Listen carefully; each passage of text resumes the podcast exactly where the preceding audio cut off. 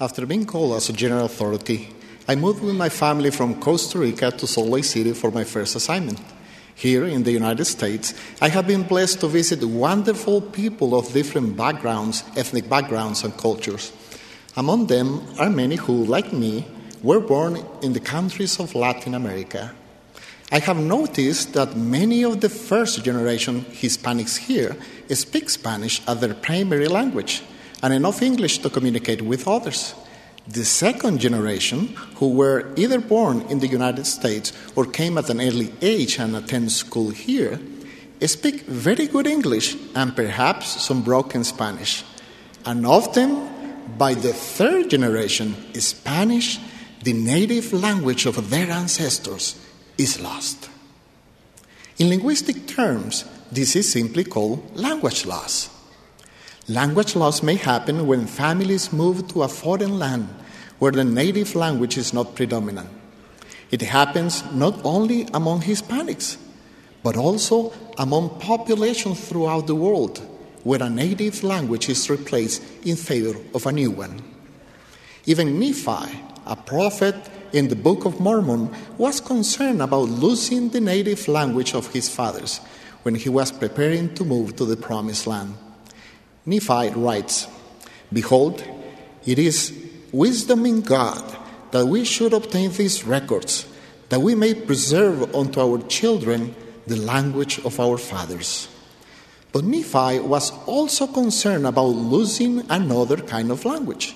In the next verse, he continues, and also that we may preserve unto them the words which had been spoken by the mouth of all the holy prophets which had been delivered unto them by the Spirit and the power of God, since the world began, even down unto this present time. I noticed a similarity between preserving the mother tongue and preserving the gospel of Jesus Christ in our lives. Today, in my analogy, I would like to emphasize not any particular earthly language, but rather an eternal language that must be preserved in our families and never lost. I speak of the language of the gospel of Jesus Christ. By language of the gospel, I mean all the teachings of our prophets, our obedience to those teachings, and our following righteous traditions. I will discuss three ways that this language can be preserved. First, being more diligent and concerned at home. In the Doctrine and Covenants, the Lord invited many prominent members of the church, including Newel K. Whitney, to set their homes in order. The Lord said, My servant Newel K. K. Whitney hath need to be chastened and set in order his family and see that they are more diligent and concerned at home. And pray always, or they shall be removed out of their place. One factor that influences language loss is when parents don't spend time teaching their children their native language. It is not enough to merely speak the language in the home. If parents desire to preserve the language, it must be taught. Research has found that parents who make a conscious effort to preserve the native language tend to, to, to succeed in doing so. So, what will be a conscious effort to preserve the language of the gospel? Elder David A. Bednar of the Quorum of the Twelve Apostles cautioned that weak gospel teaching and modeling in the home is a powerful cause that may break the cycle of multi generational families in the church. We can therefore conclude that powerful teaching is extremely important to preserve the gospel in our families, and it requires diligence and effort. We have been invited many times to acquire the practice of daily family and personal scripture study. Many families that are doing this are blessed each day with greater unity and a closer relationship with the Lord.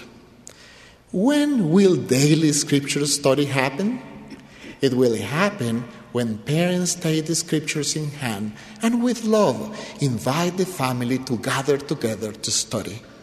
It is difficult to see this study happening in any other way. Fathers and mothers, don't miss out on these great blessings.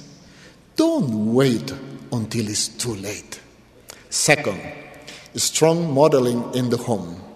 One linguistics expert wrote that to preserve a native language, you need to bring the language alive for your children. We bring the language alive when our teaching and modeling work uh, together. When I was young, I worked in my father's factory during vacation. The first question my father always asked after I received my salary was, What are you going to do with your money?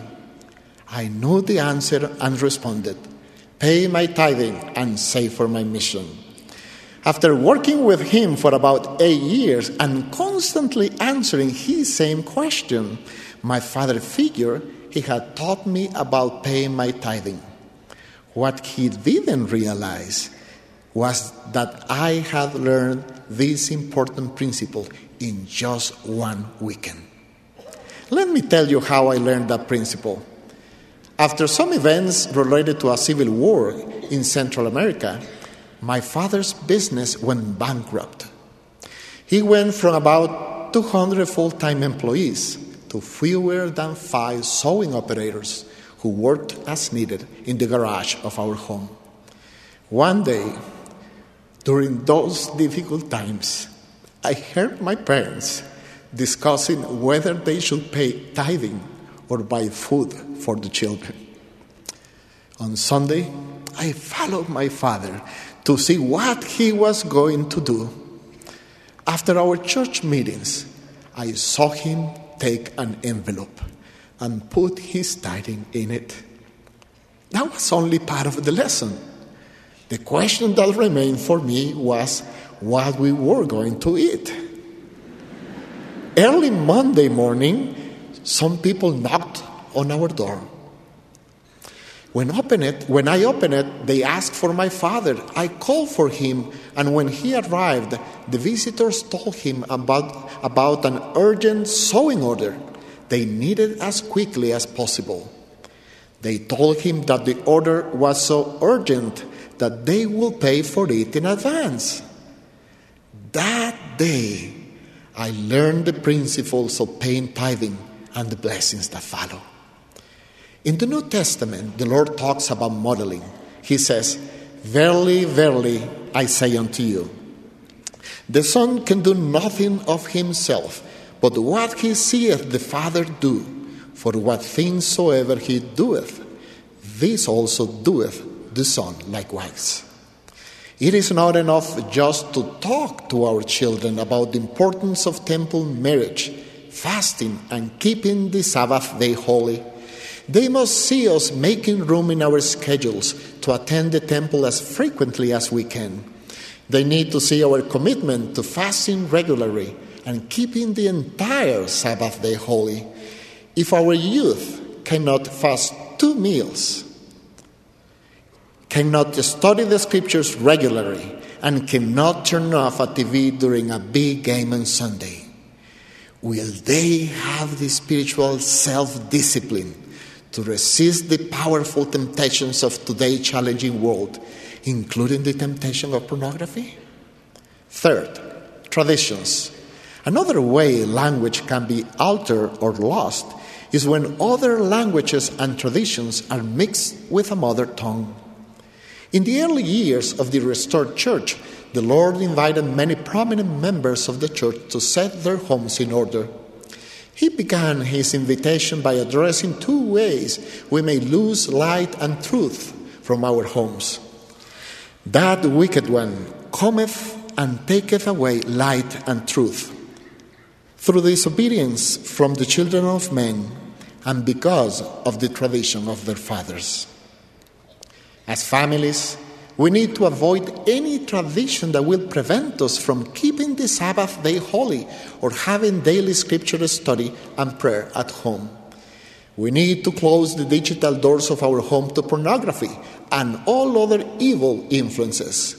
To combat the worldly traditions of our day, we need to use the scriptures and the voice of our modern prophets to teach our children about their divine identity, their purpose in life, and the divine mission of Jesus Christ. In the scriptures, we find several examples of language loss. For example, now it came to pass that there were many of the rising generation that could not understand the words of King Benjamin, being little children at the time he spake unto his people, and they did not believe the tradition of their fathers. And now, because of their unbelief, they could not understand the word of God, and their hearts were hardened. For the rising generation, the gospel became a strange language. And while the benefit of maintaining a native language are sometimes debated, in the context of the plan of salvation, there is no debate about the eternal consequences of losing the language of the gospel in our homes. As children of God, we are imperfect people trying to learn a perfect language. Just as a mother is compassionate with her little children, our Heavenly Father is patient with our imperfections and mistakes. He treasures and understands our feeblest utterances, mumble insincerity, as if they were fine poetry. He rejoices at the sound of our first gospel words he teaches us with perfect love. No achievement in this life, important as it may be, will be relevant if we lose the language of the gospel in our families. It is my testimony that Heavenly Father will bless us in our efforts as we strive to embrace His language, even until we become fluent in this higher level of communication which always was our mother tongue. In the name of Jesus Christ, amen.